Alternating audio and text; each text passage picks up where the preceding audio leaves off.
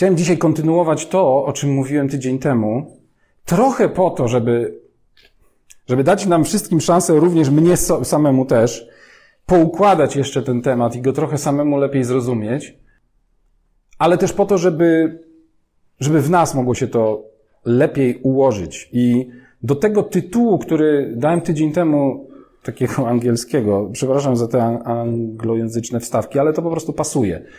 Do takiego tytułu Think Big dzisiaj chciałbym dodać Stay Small, dlatego że tu nie chodzi o to, żebyśmy zaczęli, trochę powtórzę wstęp sprzed tygodnia, żebyśmy zaczęli myśleć o rzeczach wielkich albo o nas samych jako kimś wielkim, ale żebyśmy my złapali właściwe proporcje między tym, co ma być wielkie i tym, co Bóg chce, żebyśmy postrzegali jako wielkie.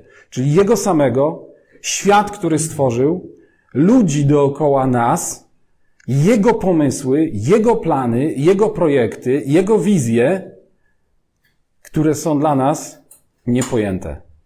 Które są dla nas tak wielkie, że są niepojęte z jednej strony, a z drugiej strony, ponieważ jesteśmy blisko Niego i On chce, żebyśmy byli blisko Niego, to On chce, żebyśmy czuli to, co On czuje. To On chce, żebyśmy byli blisko Niego, żebyśmy nie byli też zaskoczeni, dlatego całe słowo mamy zapisane proroctwami, mamy zapisane różnego rodzaju ostrzeżeniami, bo On nie chce, żebyśmy byli zaskoczeni tym, co się będzie działo i tym, jak Jego plan będzie wypełniany. Ale równocześnie to, przed czym On chce nas ustrzec, właściwie w tych dwóch, trzech zdaniach można streścić wszystko, co miałem do powiedzenia. On chce nas ustrzec przed myśleniem o sobie samych jako centrum wszechświata. Jako centrum Jego woli, jako centrum Jego misji. I dlatego, wiecie, chcę, chcę na początek taki statement zrobić, który będzie, to nie będzie takie, wiecie, wyważone, bo my staramy się głosić słowo, które jest wyważone, które, wiecie, łapie różne skrajności, bo w Biblii pełno jest opisów różnych skrajności. I my wiemy, że te skrajności nie są sprzecznościami, bo one tylko doprecyzowują pewną drogę, którą my idziemy. Ale ja dzisiaj trochę się zbliżę do jednej skrajności na sam początek i powiem coś takiego. Ewangelia, musimy zdać sobie sprawę na początek, że Ewangelia nie jest o Tobie i o mnie. Ona nie jest o Tobie. Ona nie jest napisana dla Ciebie. Ona nie jest napisana dla mnie po to, żebym ja to czytał tylko dla mnie. Sławek mówi o słowie tylko. Ja nie jestem w centrum tego słowa. Chociaż każdy z nas w tym słowie się znajduje i każdy z nas w tym słowie może się znaleźć i każdy z nas w tym słowie może się przejrzeć. I jak się dobrze tam przyjrzymy, to znajdziemy siebie. Z drugiej strony Jezus nie przyszedł dla ciebie ani dla mnie tylko. Chociaż pewnie prawdą jest to, co często mówimy e, w takim, wiecie, jak chcemy kogoś tak tak objąć misją Jezusa, to mówimy, to jest prawda, że gdybyś był jedynym człowiekiem na ziemi, to Jezus pewnie i tak by przyszedł specjalnie dla ciebie. Tak. Tak, i to jest prawda. Ale jeżeli my w tym myśleniu, które na początku jest prawdą i które pokazuje nam serce Boga, zostaniemy, i będziemy się kręcić w kółko i myśleć, że wobec tego, skoro Jezus przyszedł tylko dla mnie, to teraz tylko dla mnie cały świat stworzył i teraz tylko dla mnie wszystko będzie dookoła sterowane. Wszystko będzie pode mnie. Wszystko będzie ze względu na mnie. Wszystkie okoliczności będą się musiały układać tak, żeby mnie było dobrze, tak, żebym ja się czuł błogosławiony, tak, żebym ja się czuł nakarmiony, tak, żebym ja się czuł, że to ja jestem tym umiłowanym dzieckiem Boga, a nie inni. To przepadniemy Przypadniemy w odmętach naszego pazernego ego, naszej pazernej, cielesnej natury, która w pseudoduchowy sposób będzie pompować nic innego jak tylko nasze ego, jak tylko nasze ciało. Bóg nie kręci dzisiaj całym światem wokół ciebie, ani wokół mnie, ani wokół nikogo z nas. A my czasem tak żyjemy, jakbyśmy chcieli, żeby tak było. Jakbyśmy nawet w naszych modlitwach chcieli pokazać Bogu, że no powinien wreszcie się nami zainteresować, że powinien wreszcie zakręcić całym światem właśnie wokół nas. To dlatego czasem sprawy nie dzieją się tak, jakbyśmy chcieli i tak, jak się modlimy.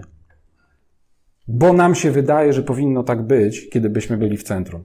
To nie Bóg codziennie jest w gotowości, żeby spełniać naszą wolę, chociaż, chociaż spełnia nasze prośby, chociaż jest pełen miłości i pełen zaangażowania w to, żeby nasze życie było owocne i dobre.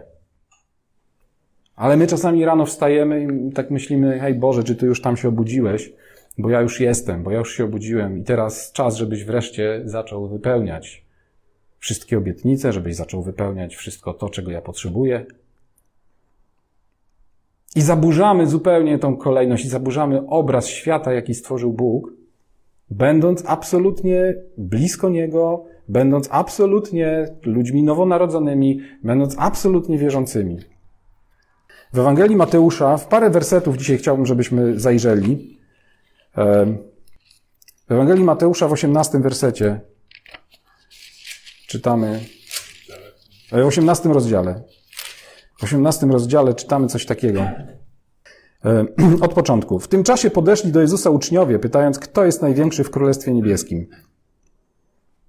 Wiecie, w tym pytaniu widać, że nie jesteśmy sami.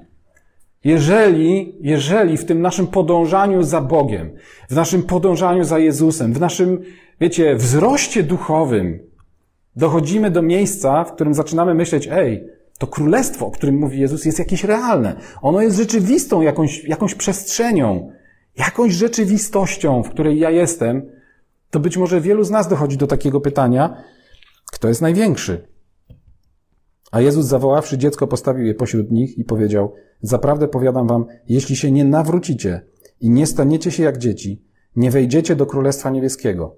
Kto się więc uniży jak to dziecko, ten jest największy w Królestwie Niebieskim. Prosta odpowiedź. Przestań myśleć o sobie jako o kimś, dla kogo to królestwo jest stworzone. Przestań cały czas kręcić się wokół siebie i zawracać Boga we wszystkich swoich rozmowach ku sobie.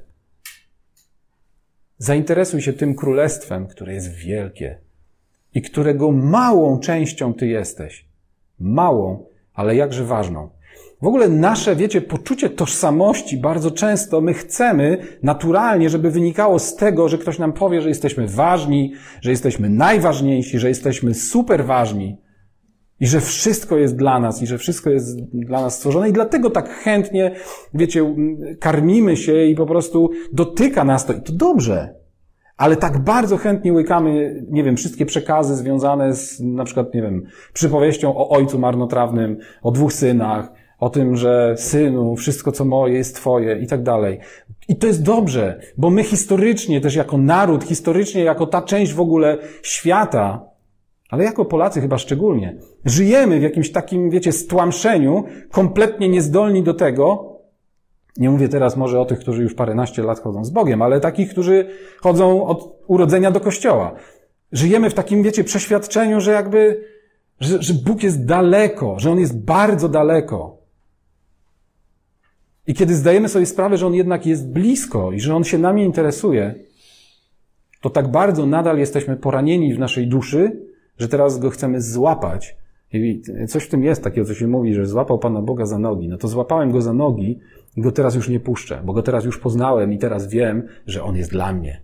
I On będzie teraz grał dla mnie. Albo inaczej, On będzie tańczył, jak ja zagram w skrajnych przypadkach. Ja wiem, że nikt z nas tak nie myśli, nikt nas, nas tak nie planuje, ale przyjrzyjmy się, jak wyglądają nasze modlitwy, jak wyglądają nasze myśli, jak każdego dnia, prawie każdego dnia jesteśmy w stanie wstać i bardzo łatwo, nawet jeżeli mamy jakiś akt uwielbienia, przejść do modlitwy użalania się nad sobą. Do modlitwy zastanawiania się nad swoim marnym losem, do zastanawiania się nad swoimi potrzebami, nad swoimi planami, nad swoimi jakimiś brakami, może nad swoim zamieszaniem. A Jezus mówi, największy jest ten, kto się uniży jak to dziecko. Kto będzie nieświadomy, kto będzie żył wręcz w nieświadomości swoich problemów. Dlaczego? Bo jest w królestwie króla, bo jest w królestwie ojca. Jak już jesteśmy w Mateuszu, to jest dla nas dobra dzisiaj Ewangelia, 19 rozdział, 28 werset zaczyna się w ten sposób. Ja tylko popatrzę, czy. No dobra, cała, cała, cała rozmowa przypowieści e, Jezusa kończą się właśnie w ten sposób. 28 werset 19 rozdziału. Jezus im powiedział, zaprawdę powiadam wam, przy odrodzeniu, gdy Syn Człowieczy zasiądzie na tronie swojej chwały, wy, którzy poszliście za mną, zasiądziecie na dwunastu tronach, sądząc dwanaście pokoleń Izraela. I każdy, kto opuści domy, braci lub siostry, ojca lub matkę, żonę, dzieci lub pole dla mego imienia, stokroć więcej otrzyma i odziedziczy życie wieczne. A wielu pierwszych będzie ostatnimi, a ostatnich pierwszymi. To jest w ogóle ciekawe. Jezus podaje tu pewną obietnicę, ale mówi: Zostaw to mnie. Zostaw to mnie. Wiecie, my, my, my w naszej znowu naturze mamy odruch wtedy, wow, no super, to ja teraz przeczytam i będę próbował się tego doliczyć. Domy, braci, siostry, ile do, otrzyma? Ile stokroć otrzyma? Stokroć. I próbujemy przeliczać. Miałem dwa domy, no to będę miał dwieście. Tak? Miałem ojca, to co, będę miał dwustu ojców? Hmm. Żonę, niektórzy tą żonę liczą tam, zostali. Będę miał więcej żon. I bez sensu wpadamy w jakieś takie dziwne myślenie i dziwne kalkulacje, podczas gdy Jezus powiedział, ej, zostaw to. Zostaw to. Nie licz tego. Ja ci tylko mówię, że moja zapłata będzie obfita. Nie będziesz w stanie przejeść tego, co będzie twoją zapłatą. Nie będziesz w stanie tego ogarnąć, nie będziesz w stanie tego przeżyć, co dostaniesz w zamian za to, że tutaj na ziemi wypuścisz ze swojego serca i wypuścisz ze swojego życia swoje przywiązanie do tych osób i do tych rzeczy. To jest ten przekaz. Do Łukasza przejdźmy na chwilę. Bo to jest, wiecie, to jest początek. Ja, ja teraz staram się pewien, położyć pewien fundament, gdzie my w naszym życiu, jak my mamy szukać właściwego miejsca. Gdzie my mamy, jak my mamy zająć właściwe miejsce? W Łukasza, e, w Łukasza 13, tu mamy taki, taki fragment chyba od, tak, od 24 wersetu i później przeskoczymy do 27. W 24 Jezus mówi tak, usiłujcie wejść przez ciasną bramę, bo mówię wam, że wielu będzie chciało wejść, lecz nie będą mogli. Usiłujcie wejść przez ciasną bramę, bo wielu będzie chciało wejść i nie będą mogli. I potraktujmy dzisiaj to, wiecie, to, to przesłanie jako taką trochę łamigłówkę, jaką taką próbę przeciśnięcia się przez tą ciasną bramę. I później od 27 mówi tak, on powie, no bo tam jest, y, gdy gospodarz wstanie, zamknie drzwi, zaczniecie stać i tak dalej. On powie, nie znam was, nie wiem skąd jesteście. Y, a w 27 on powie, mówię wam, nie znam was, nie wiem skąd jesteście. Odstąpcie ode mnie wszyscy, którzy czynicie nieprawość. Tam będzie płacz i zgrzytanie zębów. Gdy ujrzycie Abrahama, Izaaka, Jakuba i wszystkich proroków w Królestwie Bożym, a samych siebie wyrzuconych precz. I przyjdą inni ze wschodu i z zachodu, z północy i z południa i zasiądą za stołem w Królestwie Bożym. Tak oto są ostatni, którzy będą pierwszymi i są pierwsi, którzy będą ostatnimi. I jeszcze jeden fragment, ostatni jakby z tego bloku, z tego cyklu, który ma nam pokazać, gdzie my powinniśmy szukać swojego miejsca na ziemi. E, czternasty rozdział, Łukasza dalej czytamy, czternasty rozdział od ósmego wersetu. Gdy ktoś cię zaprosi na wesele, nie siadaj na pierwszym miejscu. Aby czasem ktoś ważniejszy od ciebie nie był zaproszony przez niego. Wiecie, to wesele jest obrazem czegoś, tak? Już sam fakt powinien nas mocno zranić i powinien spowodować, że teraz zamkniemy tą Biblię i powiemy, ja tego nie czytam, bo to jest w ogóle, to, to rani moje uczucia to dotyka mnie do głębi, bo ja tu czytam co? Że może przyjść ktoś ważniejszy ode mnie? Ode mnie? Od pupilka tatusiowego? Od tego, który jest dla niego najważniejszy i wdrapuje mu się na kolana, kiedy tylko chce? Jest możliwe, że ktoś będzie ważniejszy ode mnie? To jest jakiś lipny przekaz. To jest jakaś bzdura. O czym on tu gada w ogóle? No ale niestety ciągnie. Wówczas przyjdzie ten, który ciebie zaprosił i powie ci, ustąp temu miejsca. I wtedy ze wstydem musiałbyś zająć ostatnie miejsce.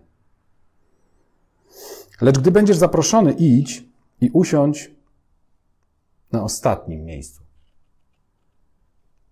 A gdy przyjdzie ten, który cię zaprosił, powie ci, przyjacielu, przesiądź się wyżej. Wtedy doznasz czci wobec współbiesiadników. Bo każdy, kto się wywyższa, będzie poniżony, a kto się poniża, będzie wywyższony. Więc jeżeli chcemy w swojej drodze z Bogiem, wiecie, zająć jakiś punkt startowy, bo tu o to chodzi, żebyśmy wiedzieli, gdzie jest nasze miejsce, które sami powinniśmy zająć, zanim pójdziemy do jakichś kolejnych rzeczy, zanim coś zrozumiemy. To jest bardzo prosta wskazówka. Lecz ty, gdy przyjdziesz, gdy ktoś cię zaprosi, a myślę, że wszyscy czujemy się zaproszeni na wesele baranka. Gdy ktoś cię zaprosi, nie szukaj pierwszego miejsca, ale idź i usiądź na ostatnim miejscu. Idź i usiądź na ostatnim miejscu i, i wiecie, nie licząc na to, że siedzę na tym ostatnim miejscu i patrzę, czy ten, co mnie zaprosił, już idzie w moją stronę, żeby mnie przesadzić. Tylko idź i usiądź na ostatnim miejscu z gotowością, że po prostu tam zostaniesz, że przesiedzisz do końca, że będziesz oglądał plecy wszystkich innych zaproszonych, ciesząc się z tego, że zostałeś zaproszony, że zostaliśmy zaproszeni. Bo to jest mega. My gubimy przez to, że, że próbujemy sobie znaleźć jakieś miejsce, że próbujemy nakarmić tą swoją próżność, gubimy kontekst szeroki, gubimy kontekst tego, w czym my tak naprawdę jesteśmy, do czego zostaliśmy zaproszeni, do czego zostaliśmy powołani. Jak mamy zatem myśleć o sobie? Jak mamy myśleć o sobie samych? Bo to wiecie, to nie jest proste. Całe, całe nasze życie co byśmy nie mówili, jak bardzo byśmy tego chcieli, i nawiążę do tego właśnie to słowo tylko, ono jest, ono jest kluczowe. Choćbyśmy nie wiem, jak bardzo chcieli tylko myśleć o Bogu, choćbyśmy nie wiem, jak bardzo tylko chcieli za Nim podążać, to i tak nasze życie, chcemy czy nie chcemy, tutaj na ziemi jest procesem. Jest procesem zabijania swojej cielesnej natury, głodzenia swojego ego i dochodzenia do tego miejsca, które jest miejscem podobieństwa na wzór Chrystusa, kiedy stajemy się jak On. I kiedy, kiedy dochodzimy w tym procesie do tego miejsca, to nieraz będzie tak, że będziemy myśleć o sobie, że będziemy szukać czegoś, co jest swoje. Ale po to mamy wtedy taki tekst, po to wtedy mamy te wskazówki, żeby wiedzieć, co z tym zrobić. Jak mamy zatem myśleć o sobie? Sięgnijmy do listu do Rzymian, po dwa fragmenty, które czytaliśmy od razu, powiem, tydzień temu, bo to jest, są krótkie, więc myślę, że nikogo nie znudzi ta powtórka w liście do Rzymian w 11 i w 12. Ale najpierw ten 12. W 12 wersecie, w 12 rozdziale, 16 werset, czytamy coś takiego. Bądźcie między sobą jednomyślni. Nie miejcie o sobie wysokiego mniemania, ale się ku niskim skłaniajcie. Nie uważajcie sami siebie za mądrych. To jest oczywiście znowu werset wyrwany z kontekstu szerokiego. To jest cały rozdział poświęcony społecznemu bytowaniu Kościoła, zaleceniom w stosunku, jak, jak wierzący mają się względem siebie zachowywać i wobec świata też. Tam jest kilka zaleceń, które o tym mówią. Nie miejcie o sobie wysokiego mniemania, ale się ku niskim skłaniajcie i nie uważajcie siebie samych za mądrych. I w jedenastym, nie trzeba nawet nic przewracać, jak ma ktoś UBG, 11.25, 11.25. Nie chcę bowiem, bracia, abyście nie znali tej tajemnicy, żebyście sami siebie nie uważali za mądrych, Tutaj akurat, że zatwardziałość po części przyszła na Izrael, dopóki nie wejdzie pełnia pogan. Ten werset jest akurat w kontekście jakby pewnej pychy takiej, nazwałbym to narodowej. To jest, to jest do pogan, no, czyli do, do Rzymian, którzy byli z pogan, tak? No to tutaj czytamy, chociaż tam akurat y, Wielu, wielu było też Żydów w Rzymie, ale generalnie chodzi o to tutaj, żeby nie, nie mieć o sobie przez to, że zostaliśmy wszczepieni, że zostaliśmy zaproszeni, że zostaliśmy, jak niektórzy mówią, adoptowani, chociaż to nie do końca jest adopcja, bo jednak zostaliśmy, czytamy, też zrodzeni. Więc jesteśmy zrodzeni i wszczepieni w naturalne drzewo oliwne, czyli w Izrael, żebyśmy nie pogardzali Izraelem, żebyśmy nie pogardzali tymi, którzy naturalnie są tym drzewem. Nawet jeżeli dzisiaj no w pewien sposób nie są, czyli jakby nie, nie, nie rozumieją i nie czują tego, co jest istotą tego drzewa. Kto spina to drzewo, kto powoduje, że to drzewo żyje. I że przyjdzie dzień, jak mówi, e, jak mówi księga Zachariasza, tak, że będą, będą płakać, będą biadać, widząc, kogo przewodni. Ale te dwa fragmenty, nie uważajcie samych siebie za mądrych. Nie uważajcie samych siebie za mądrych. Nie uważajcie samych siebie w swoich własnych oczach, żebyście nie uchodzili za mądrych. Nie szukajcie mądrości własnej w swoich własnych oczach. Ale w związku z tym, co mamy czynić? Jakie jest przykazanie Jezusa? Przejdźmy do Ewangelii Jana, 13 rozdział. Też gdzieś to już tu wybrzmiało dzisiaj w tej naszej rozmowie. 34. Daję wam nowe przykazanie. abyście się wzajemnie miłowali. Tak jak ja was umiłowałem, abyście i wy wzajemnie się miłowali. To jest ciekawe, że Jezus mówi, mówię wam, miłujcie się wzajemnie i że to jest nowe przykazanie. A my wiemy, że ono nie jest wcale nowe, bo ono jest stare, ono jest jak, stare jak prawo, jest stare jak Tora. Nie ma w tym nic nowego. Ale Jezus dodaje potem, tak jak ja was umiłowałem, abyście się i wy wzajemnie miłowali. Ta nowość polega na esencji tej miłości. Ta nowość polega na ofiarności tej miłości. Ta nowość polega na zaprzeczeniu, jakby zaparciu się samego siebie tej miłości.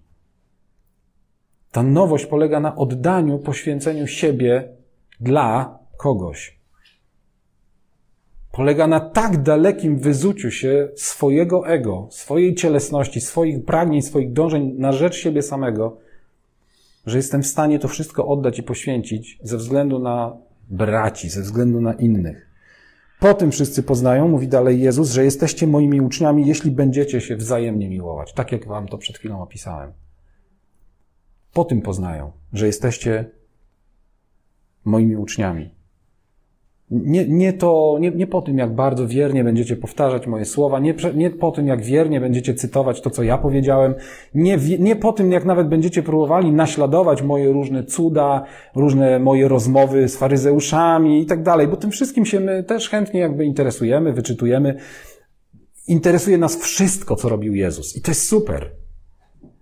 Ale po czym mają poznać? Właśnie po tym, że będziemy się wzajemnie miłować, tak jak on powiedział. Po tym poznają, że jesteśmy jego uczniami. W 15 rozdziale Jana jest jakby dokładnie to samo.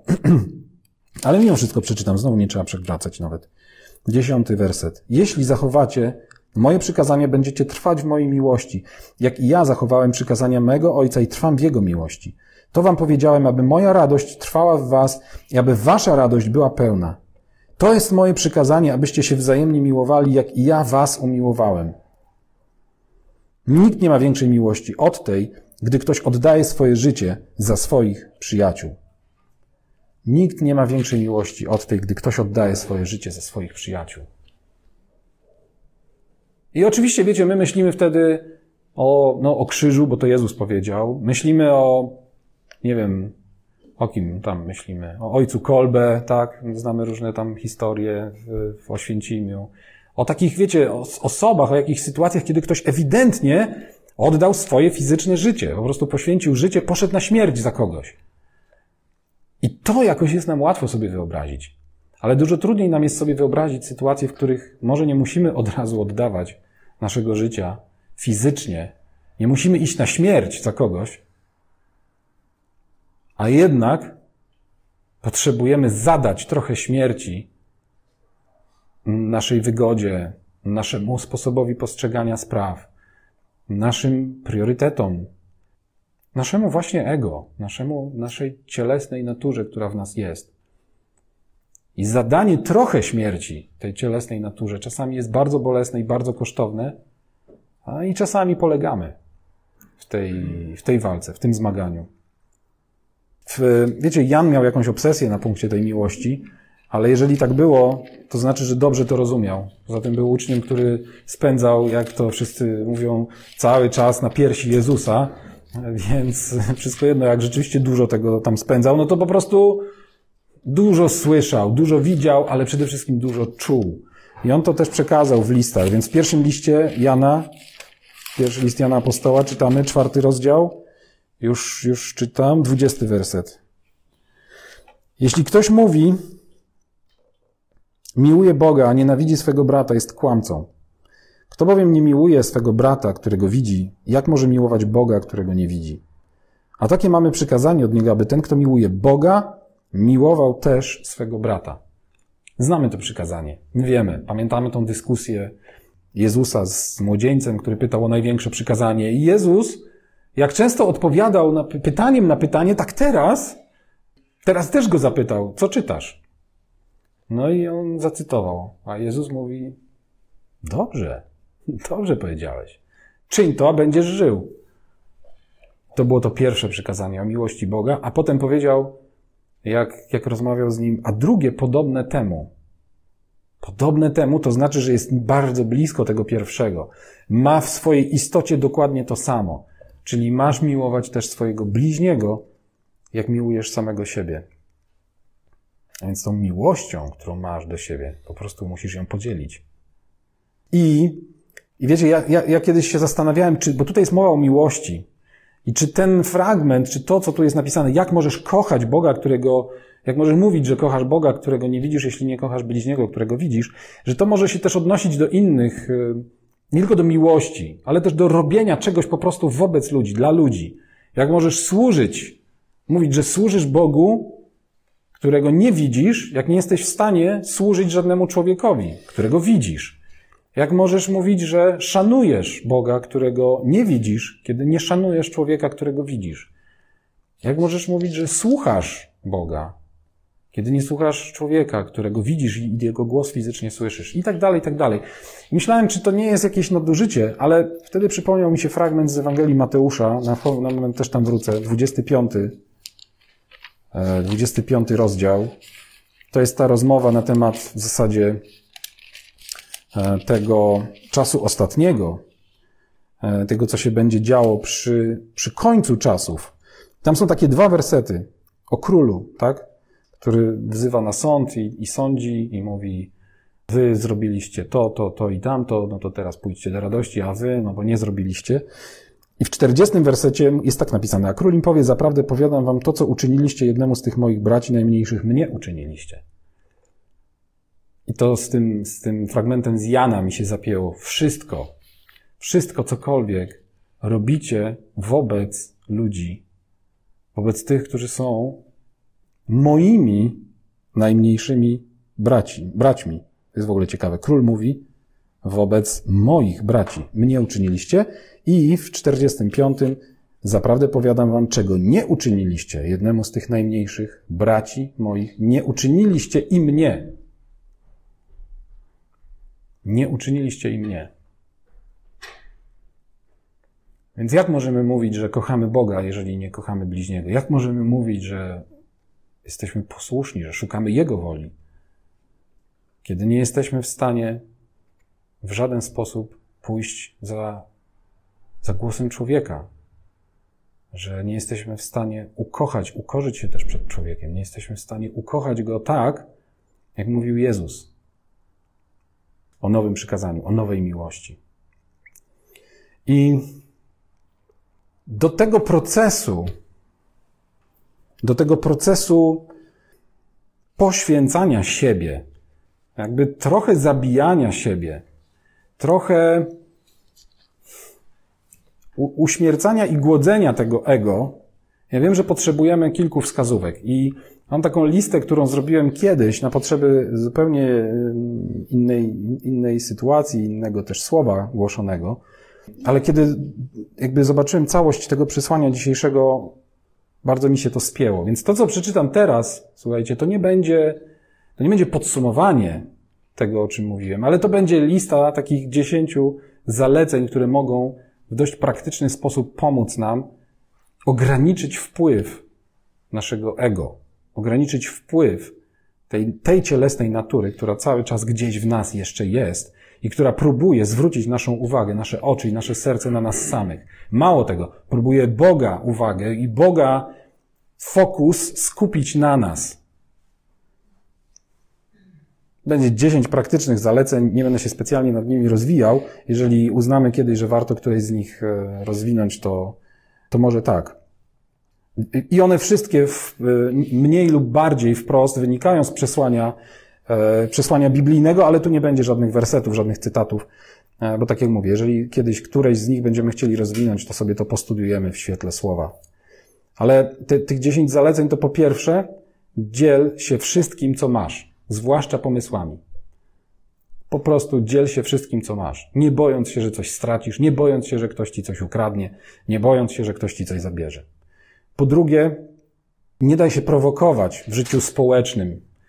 Nie daj się, uważaj na, uważaj na prowokacje osobiste, społeczne. My, my, wiecie, bardzo łatwo dajemy się ponieść różnego rodzaju prowokacjom, zwłaszcza społecznym. I chrześcijanie dzisiaj, zwróćcie uwagę, może nie śledzicie tego, ja trochę śledzę i czasem się niestety też wdaję w jakieś dyskusje, na przykład na Facebooku gdzieś tam z kimś, jak łatwo dajemy się sprowokować. I w tej dyskusji później, która po tej prowokacji następuje, brniemy w jakieś takie obszary, w których nie chcielibyśmy się znaleźć, nie chcielibyśmy tam być, nie, nie, nie czujemy się, że to, że sami byśmy na to wpadli, a jednak czujemy, że jakaś część naszej natury nas tam zaprowadziła. Po trzecie, wyjdź z własnej głowy jako niezwyciężony dowódca i po prostu zacznij walczyć. Po prostu zacznij robić rzeczy. Po czwarte, przestań myśleć o występach. To są takie hasła, które ja zanotowałem, dlatego je tak trochę objaśniam. Przestań myśleć o występach przed wyimaginowaną publicznością. Czyli przed, wiecie, takim, że po prostu wszyscy cały czas mnie obserwują, że ja przed kimś cały czas muszę wystąpić, że ja przed, przed kimś muszę się, komuś muszę się spodobać. I wiecie, idziemy, jedziemy na spotkanie i odgrywamy w głowie scenariusze i zastanawiamy się. Dobrze jest być dobrze przygotowanym, żeby było jasne. Ale w tych naszych myśleniach, w zastanawianiu się, jedziemy do pracy, jedziemy właśnie może do kościoła właśnie, może na jakieś spotkanie, gdziekolwiek. I zastanawiamy się cały czas, jak inni zareagują, jak mnie odbiorą. Zostaw to. Po piąte, nie wierz w to, nie wierz w to, że jesteś obiecujący. Kiedyś o tym mówiłem, bo to jest klasyczny podstęp przeciwnika. Ale zawsze pozostań uczniem. Zawsze pozostań uczniem. Bo jak diabeł chce człowieka trochę schwytać i go podłe, połechtać jego ego właśnie, to mu powie, ej, ty jesteś obiecujący. No i co wtedy robimy? Jestem obiecujący. To znaczy, że jest dla mnie szansa, że jeśli tylko bardziej się postaram, jeśli bardziej się skupię na sobie, na swoim rozwoju, to dam radę. Po szóste, to, że jesteś wyjątkowy, a każdy z nas jest wyjątkowy, nie oznacza, że nie dotyczą nas zasady. I musimy bardzo uważać na aroganckie zachowanie. To jest, wiecie, coś na zasadzie takiej. Mogę sobie jechać 120 w obszarze zabudowanym, bo mój ojciec jest komendantem policji. Czy to znaczy, że mogę? Czy to znaczy, że mój ojciec jest stwórcą i prawodawcą, że jest stwórcą wszystkiego, że od niego wszystko wzięło swój początek? Nawet ty, marny sędzio ludzki, czy to oznacza, że możemy sobie pozwolić na taką arogancję? Wręcz przeciwnie. Po siódme, nie opowiadaj za wiele o swoich planach. To jest bardzo takie, wiecie, ciekawe, ciekawy punkt, bo, bo tu chodzi o pewne, pewien szczególny rodzaj opowiadania. Wielu ludzi, ja również miałem, złapałem się wielokrotnie na tym, opowiada o tym, co zrobi, co chce zrobić, i wiecie, i sycimy się samym tym wrażeniem, które to wywołuje na innych ludziach. Bo im bardziej oczywiście są ambitne nasze plany, im bardziej one są szczytne, to tym więcej uzyskamy takich, wiecie, wow, no super, no ktoś inny pewnie na to by się nie porwał, ale ty i tak dalej. I wiecie, zanim coś zaczniemy robić, już jesteśmy nasyceni chwałą, próżną chwałą, odbieraniem sobie chwały jedni od drugich. To jest dokładnie to, o czym mówił Jezus. Czym byli zajęci faryzeusze? Dawaniem sobie nawzajem chwały. Więc nie opowiadajmy za dużo o naszych planach i o tym, e, co Bóg nam objawił, albo wręcz o właśnie proroctwach, albo o wizjach. Można to też różnie nazywać. Z wyjątkiem takiej wąskiej grupy ludzi, których, którym, jak wiemy, że o tym powiemy, o których wiemy, że jakim to powiemy, to po prostu nas challenge'ują i sprawdzą za jakiś czas. Jak ci idzie? Tak, z takimi nie chcemy się za bardzo dzielić naszymi planami, ale do tego, do tego zachęcam i siebie, i nas wszystkich. Kogoś takiego warto mieć, komu można o tym opowiedzieć i przed kim będzie można mm, jakby zdawać sprawę z postępu. Po ósme, pasja, marzenia, inspiracje mogą nie wystarczyć. Potrzebna jest praca. Poczucie naszej wielkości zabija w nas kreatywność, zabija w nas pracowitość. Więc nikomu nie jest to potrzebne. I, i tyle. Bardzo dobrą rzeczą jest pasja, bardzo dobrą rzeczą są inspiracje, bardzo dobrą rzeczą jest wzajemna zachęta i motywacja, ale one po prostu nie wystarczą. Niczego nie zbudują same w sobie. Po dziewiąte, To jest dość ważne. Uwaga na zranienia. Na swoje zranienia. To jest bardzo proste zalecenie. Nie pielęgnuj swoich zranień, ale korzystaj z okazji, żeby się ich pozbyć, żeby je uleczyć, żeby je uzdrowić i o nich zapomnieć. Nie pielęgnuj swoich zranień. I nie tłumacz się, że no to zranienie tak we mnie działa, tak jakby to ono miało jakąś siłę i inteligencję, jakąś moc samą w sobie. My bardzo chętnie i łatwo personifikujemy i nadajemy sprawczo ludzkie albo wręcz boskie cechy różnego rodzaju sytuacjom, zdarzeniom, czy wręcz innym ludziom. I bardzo łatwo przenosimy na nich odpowiedzialność. Taka, wiecie, klasyczna, e, klasyczna historia. Nie tak dawno byłem na, na kursie z, w ramach mojej specjalizacji z psychoterapii i pani docent prowadząca z bardzo dużą konsekwencją systematycznie nabijała się z takiego sformułowania, które e, notabene używali zarówno sami pacjenci, jak i na przykład terapeuci albo lekarze. Takiego sformułowania, no pacjent gdzieś tam był, no, nie, nie, nie odniósł oczekiwanej korzyści. Takie sformułowanie, terapia okazała się nieskuteczna. Jak to zabrzmiało? W kontekście psychoterapii zwłaszcza. Terapia okazała się nieskuteczna. Rozumiecie, co jest w tym zdaniu? Gdzie jest, gdzie jest odpowiedzialny? Kto się, co się okazało nieskuteczne? Gdzie jest odpowiedzialność za nieskuteczność tej terapii?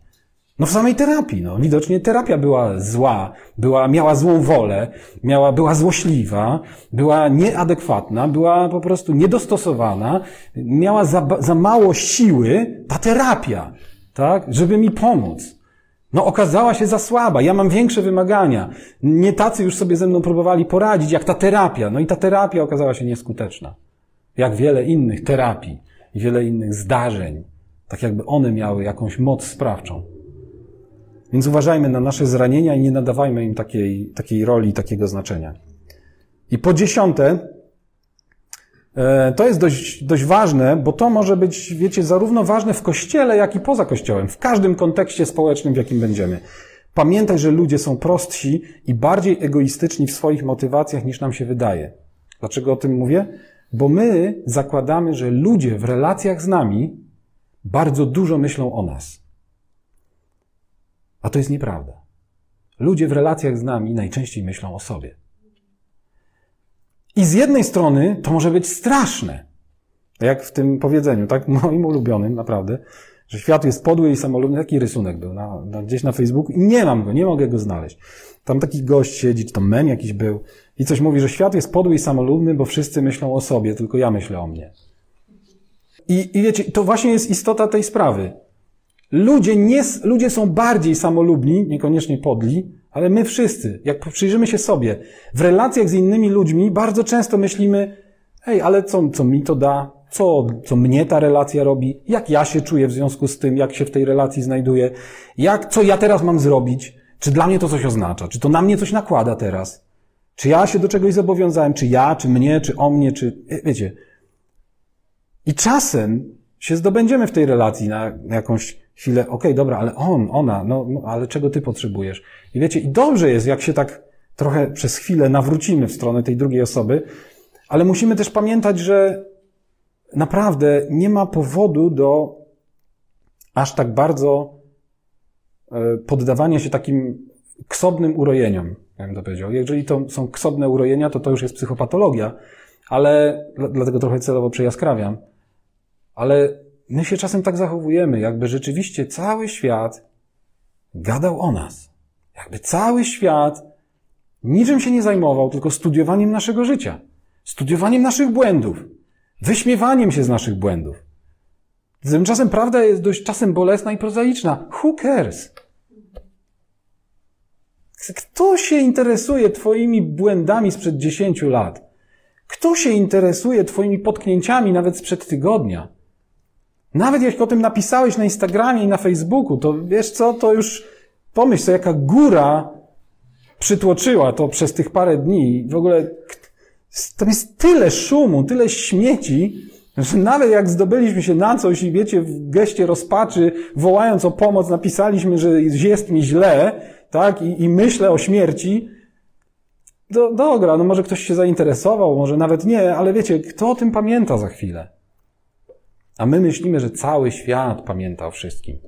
że pamięta o naszych błędach, że pamięta o naszym życiu, że dzisiaj się interesuje, jak się ubraliśmy, że dzisiaj po prostu ma bekę z tego, że dwie różne skarpetki ubraliśmy, albo odwrotnie, nikt nie zauważył, że celowo ubrałem dwie różne skarpetki. I wiecie, no, każdy powód jest dobry, żeby, żeby się trochę jakby pozastanawiać i poużalać nad tym, jak to ten świat nas traktuje. A ten świat nas nie traktuje. Świat i ludzie nas aż tak bardzo nie traktują, jak nam się wydaje. Aleluja. Wiedziałem, że to będzie trochę uwalniające na koniec. Więc możemy się po prostu, możemy się po prostu trochę wyluzować i przestać cały czas patrzeć w lusterko wsteczne, cały czas patrzeć w lusterko na temat siebie samych, na temat tego, jak się zachowujemy, jak wyglądamy. Możemy trochę popatrzeć dookoła. Możemy trochę się rozejrzeć. I to zarówno w kontekście kościelnym, jak i poza kościołem możemy wyjść na zewnątrz. To tak a propos jeszcze tej dyskusji. Możemy zobaczyć Boga wszędzie tam, gdzie, gdzie patrzymy, a możemy Go nie widzieć tam, możemy Go poszukać w sobie. Ale i tak, wiecie, tu nie chodzi o to, tu nie chodzi o mnie. Tu nie chodzi o mnie i nie chodzi też o Ciebie. Jeśli już Bogu chodzi o coś, i tak y, zakończę, albo o kogoś, to chodzi, zauważcie, co jest napisane w Ewangelii Jana 3,16. Albowiem tak Bóg umiłował świat. My lubimy pomyśleć, umiłował mnie. Jak komuś zwiastujemy, tak Bóg umiłował ciebie, że swojego syna dał. Super, no jest w tym jakaś tam część prawdy. Ale umówmy się, Bóg ukochał świat. Kiedy patrzył na cały świat, kiedy patrzył na ogrom, ogrom cierpienia, kiedy patrzył na ogrom przekleństwa spoczywającego na ludziach, kiedy patrzył na ogrom beznadziei. I znowu możemy się zastanawiać, czy gdyby tam były tylko jedna albo dwie osoby, to by tak samo zrobił. Pewnie tak, znając jego dziwną ekonomię działania. Bo jest po prostu rozrzutny i naprawdę nie kalkuluje, nie umie liczyć. Mamy czasem takie wrażenie. Ale patrzył na ogrom, na całość. Patrzył na cały świat i się ulitował. I powiedział, kogo poślę? I posłał swojego syna, żeby świat mógł być zbawiony. Więc popatrzmy dzisiaj na siebie tak wyjątkowo, niekoniecznie jak na takiego tylko umiłowanego synusia tatusiowego, córeczkę tatusiową, ale popatrzmy też na siebie jako na małą część, mały, ale bardzo ważny element wielkiej całości wielkiego świata, wielkiego królestwa, którego jesteśmy częścią. Wielkiego i coraz większego i rozrastającego się. Dlaczego jesteśmy ważnym elementem? Bo dzięki nam toż to królestwo się rozszerza, bo dzięki nam ono się rozrasta. Każdy z nas jest jasnym punktem, każdy z nas jest, wiecie, świecą, której się nie chowa pod korcem. Każdy z nas jest punktem, od którego dużo zależy. Ale pamiętajmy o tym, że jesteśmy umieszczeni też w kontekście, że jest wielu braci, że jest wiele sióstr, jest wielu innych, którzy też znają tego samego Ojca, którzy też mają czasami dość podobne powołanie do naszego. I z którymi czasami jest też tak, niestety, że naszego powołania nie zrealizujemy, jeżeli nie zaczniemy działać z nimi, razem z nimi. I tu nie chodzi o wywyższanie człowieka, ale chodzi o to, żeby wyrugować ze swojego życia pychę, która pozwala czasami ludziom stanąć przed Bogiem i powiedzieć: Panie, tylko Ty. Z naciskiem na tylko. A Bóg mówi: Ej, ale tam są Twoi współpracownicy. Ty z nimi masz realizować swoje powołanie. Jak masz je zrealizować? Jak będziesz nimi pogardzać? Jak masz je realizować, jak, nim, jak ich nawet nie zobaczysz, jak ich nawet nie dostrzeżesz? Jak będziesz tak bardzo skoncentrowany na sobie i na swojej relacji ze mną, że nie dostrzeżesz tych, do których jesteś posłany, albo nie dostrzeżesz tych, którzy są posłani do ciebie, żeby razem dokonać tego, co, co jest przed wami. Na tym zakończymy dzisiaj. Nie wiem, czy, czy będzie Duch Święty chciał, żebyśmy jeszcze ciągnęli ten, e, ten wątek. E, przyznam się Wam, że to nie jest, nie jest dla mnie łatwe i, i i takie, dla mnie osobiście po prostu ten temat jest trudny i nie mam takiej pewności też, że ja dobrze przekazuję to, co mam do przekazania, wyjątkowo, ale, ale wierzę, że Bóg chce nam dać nowe poczucie, naprawdę nowe poczucie tego, co oznacza bycie w Jego Królestwie. kim my jesteśmy, żebyśmy zobaczyli naprawdę Jego wielkość, która i tak jest nieogarnięta, żebyśmy poczuli się częścią Jego królestwa, które i tak jest nieogarnięte, żebyśmy zobaczyli też, że jesteśmy umieszczeni w świecie, nad którym On się zlitował i posłał swojego Syna. Bo umiłował świat, żeby każdy, kto w Niego uwierzy, był zbawiony. Umiłował świat, żeby każdy. Amen.